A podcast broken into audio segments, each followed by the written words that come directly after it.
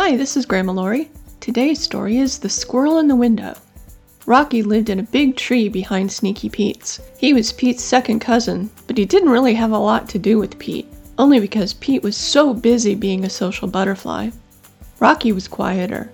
He loved just sitting on the ground, eating his acorns, or eating a handful of birdseed from the ground. You really should break out of your shell, Sneaky Pete said one day.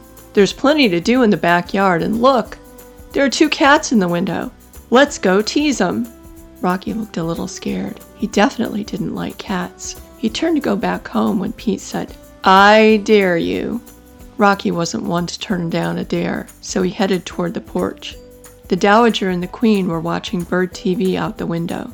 Usually, they'd be sleeping on the couch or Mom's lap, but this morning, Bird TV was especially exciting. Look, there goes that pesky cardinal, said the Queen.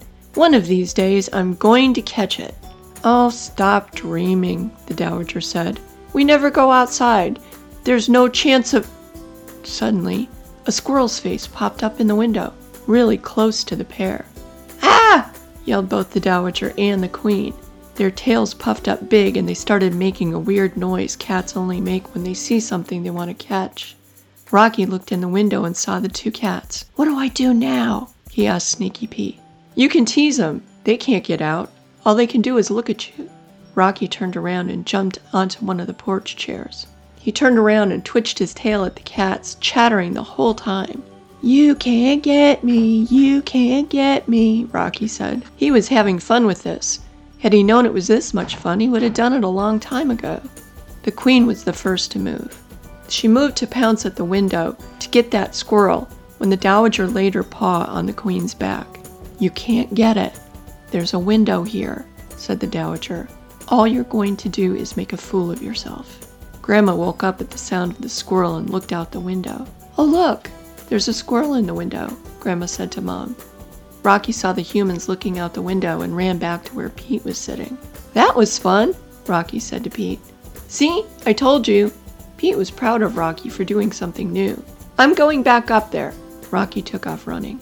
He jumped up onto the porch chair and turned his back to the cats. You can't get me, you can't get me, Rocky chattered, his tail twitching even more this time.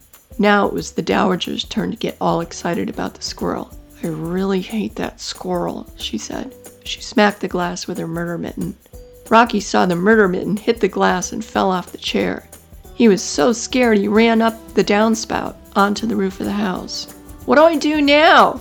Rocky yelled from the roof. See what's happening in the front of the house. There's always someone in the office you can tease, Sneaky Pete said. Rocky ran toward the front of the house.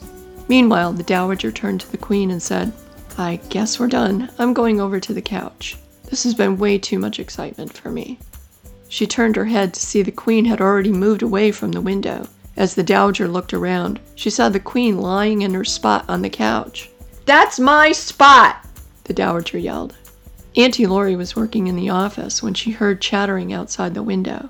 She turned to find Rocky hanging from the side of the house. He jumped down and ran across the ledge between the two big windows. He ran back and forth, back and forth. Auntie Laurie laughed. Then he fell into the bushes. Auntie Laurie gasped, then laughed out loud as she saw Rocky get up, shake his head, and look back at her. I'm okay. I'm okay, Rocky said, twitching his tail. That is the last time I listened to Sneaky Pete, said Rocky, as he headed back to his own tree. This has been Grandma Laurie. Thank you so much for joining me. I hope you enjoyed the story.